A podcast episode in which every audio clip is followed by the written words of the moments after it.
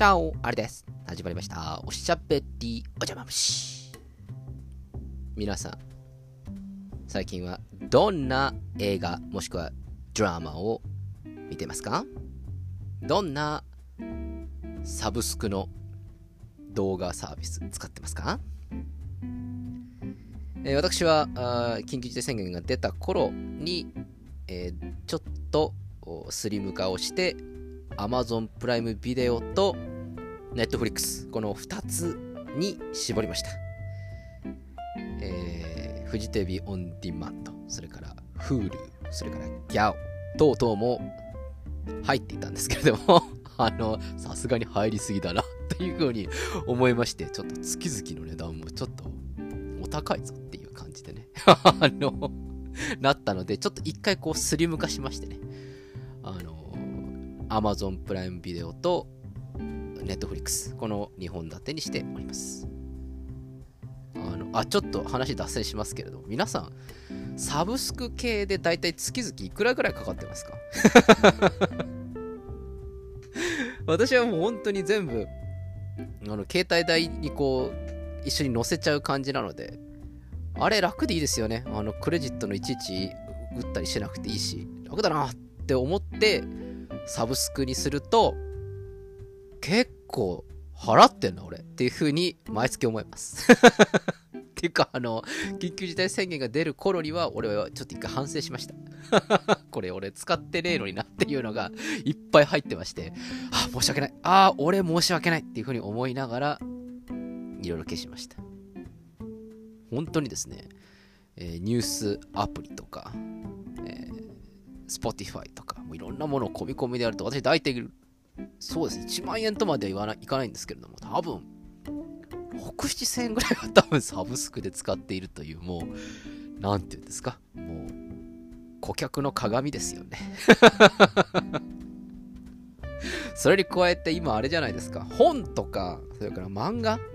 買えるじゃないですか。これがね本はそんなに1ヶ月にまあ1冊か2冊ぐらいまでしか読めないからいいんですけど漫画に関してはねもうあんな30分で1冊バッて読めちゃいますから。でそれがもう4巻5巻ってなって1冊600円とかだったりするともう3000円でしょ？もう怖い怖い。と思っております。本当に緊急事態宣言の時にはもう漫画代と本代だけでちょっともう23万みたいな感じのことがありまして。どんだけ暇なんだよっていうふうにちょっと思いましたけれどでそんな話は置いといて。今日は、えー皆さんにおぬぬめの、えー海外ドラマご紹介したいと思います。久しぶりのおぬぬめ映画 or ドラマシリーズです、えーこちらの作品、えー、Hulu でしか見られません。ということで私 Hulu 復活しました。こちらの作品 Hulu でしか見れないのでちょっと、まあ、もし気になる方がいらっしゃったら Hulu あの契約してください。えー、ドラマの名前申し上げます。バーンノーティスというドラマです。もう今から15年ぐらい前のドラマだと思うんですが15年前ってことないか。あでも多分そのぐらいだな。シーズン1から多分シーズン7とか6ぐらいまで出てるドラマで、えー元、えー CIA かなんかのスパイなんですけれども急に CIA をクビになると。いう感じで、えーなぜ自分がクビになったのかっていうのをこう探しながら。でもあの超敏腕スパイなんですけどクビになったっていうのを調べるのにも金が必要だということでいろんな、えー裏の仕事をすると。で大体あの人情ものが多いです。あの水戸黄門状態なんです あので主人公と、えー元カノの IRA の、えー元テロリストと、えー元海兵隊員の特殊部隊の、えーアル中のおっさんと3人で、えー世の中を直していくと いう感じであのマフィアとかですねギャングとかですねそういうやつらをぶっ潰してあのいろんな困ってる人を助けながらあのなんとかやっていくっていうもう水戸黄門です簡単に言うと 海外版水戸黄門なんであの見ていてあの頭使わなくていいしあの結構コメディタッチのところもだいぶあるしあのディテールも結構いいし、あの、楽しいです。あの、何にもこう考えなくていいかなっていう時に見たいなっていうような作品だと思います。実は私、このバーンノーティス、えー今からもう5、6年、もう俺が学生の頃ですかね、にもう一回見てるんですよ。で、これ2週目です、私。2週目で最近こうネットフリックスとか Amazon プライムをこう探していてもですねなんかこう触手にこう触れるものがないなと思ってなんかこうもっとこう頭を使わないで。で絶対にスカッとできて。それでもってこうちょっと笑える。そういうドラマ欲しいなって思っていて。あバーンノーティスもう一回見ようかなと思いまして。あの見ました。でハマってます。2回目でございます。あの本当におぬるめです、えー NCIS とかはねあのコメディタッチなんですけどちょっとあのーなんていうんですか？ちょっあの刑事ものじゃないですかねだからちょっと頭使ってないと分からなくなっちゃうんですねあれ。酒飲みながら見てたりするとあれ犯人誰だっけとかって思っちゃうのってそういうのを考えずにこう1話完結型のドラマということでおぬるめしたい。バーンノーティス。解雇通知っていう意味らしいです。結構面白いです。本当に主人公はですねもう何でもできるんですよ。あのあの電子レンジでなんか爆弾作ったりとかなんかいろんなことやってあの逃げ切るんですね。逃げ切りながらこうギャングたちにこう潜入してぶっ潰して正義の味方みたいな 感じのまあなんか本当にオペラみたいなもう水戸黄門なんですけれどもあのぜひちょっと見るものがないなっていうふうに困ってる方がいたら Hulu 契約していただいてシーズン7ぐらいまでありますので、えー2ヶ月ぐらいは持つと思います 一気見しちゃうとねあの1ヶ月で終わっちゃうかもしれないんですけれどもぜひ見てみてくださいそして、えーさらに告知がございます。告知がございますっていうとなんか中の人みたいに思われるかもしれませんけれども、えー続きまして、ネットフリックスからです。え、ネットフリックスからついに、えー私の大好きな韓国ドラマのシーズン2が開始されるということが告知で、えー発表されておりました。え見てください。え韓国ドラマ「秘密の森」という、えサスペンスなんですけれども、えこちらの韓国ドラマめちゃくちゃ面白いです、え愛の不時着はいわゆるラブコメってやつですよね、秘密の森はもう全くラブ要素ありません。本当のサスペンスです、えー感情のわからないちょっとサイコパス系の検察官。検事ですね。検事が、えーある殺人事件を追って調査をしていくと。いう中でその韓国の中の検察の中での政治的なドラマとそれから本編であるその殺人犯を探していくというストーリーと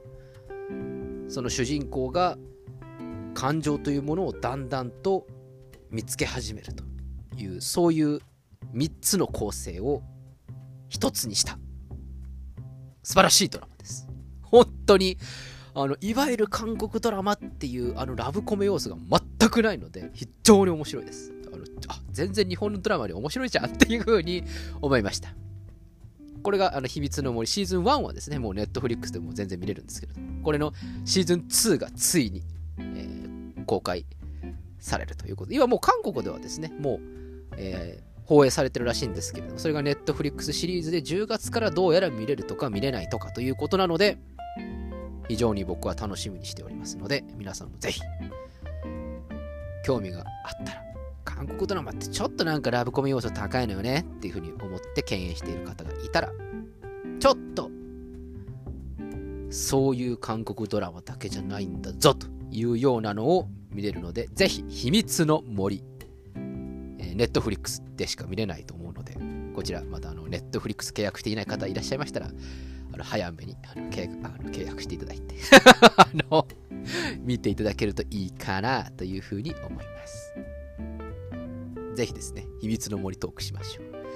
あの、韓国ドラマトークしますか、今度。あの、愛の不時着はまあ、おぬるめしてるんですけど、あれはラブコメですからね。ラブコメなんで。秘密の森はサスペンスですから。で、あの、バーノーティスはコメディですから。あの、もう、シュシュタタですからね。あの、いろんなものありますので、ぜひ、皆さん、見てください。と思います。えー、皆さんの中でも、私実はこんなサブスク使ってますとか、あありましたら、ぜひ紹介してください、えー、ちょっと僕も使ってみたいなというふうに思います。最近は、えー、DeepL という翻訳ソフトのプロバージョン、こちら、私、入ろっかなというふうに思っています。知ってますか？皆さん、DeepL って。DeepL っていう翻訳ソフトがあるんですけど、あの、まあ、アプリでも使えるんです。アプリでは使えないか。まあ、まあ、あるんですけれども。まあ、Google 翻訳とか結構翻訳ソフトっていっぱいあると思うんですけれども、これ DeepL ってこれドイツの会社が作ったやつなんですけど、めっちゃ性能がすごいです。Google 翻訳の70倍ぐらいすごいと思います。本当に。えー、ほとんど私、英文の記事、全部 DeepL で翻訳して読んでます。英語の記事とか、えー、ちょっと、あの、専門的なあ論文だったりとか、まあ、論文読むことってあんまないんですけど あの、ちょっと専門的な雑誌の内容だったりすると、あの、僕はあんまり英語好きなんですけど、苦手なんで あの、すっげえ時間かかってたんですけれども、今これ DeepL 翻訳を使うと超楽っていうので、えー、ほとんど昔は Google 翻訳に頼っていたんですけれども、今は DeepL 翻訳を使っております。めちゃくちゃ使い勝手がいいです。そしてめちゃくちゃ自然な翻訳になります。もう、これは Google 勝てねえんじゃねえの？今のところっていう風な感じぐらいの状態になってますね。なんで、ぜひ、翻訳ソフト、翻訳関連、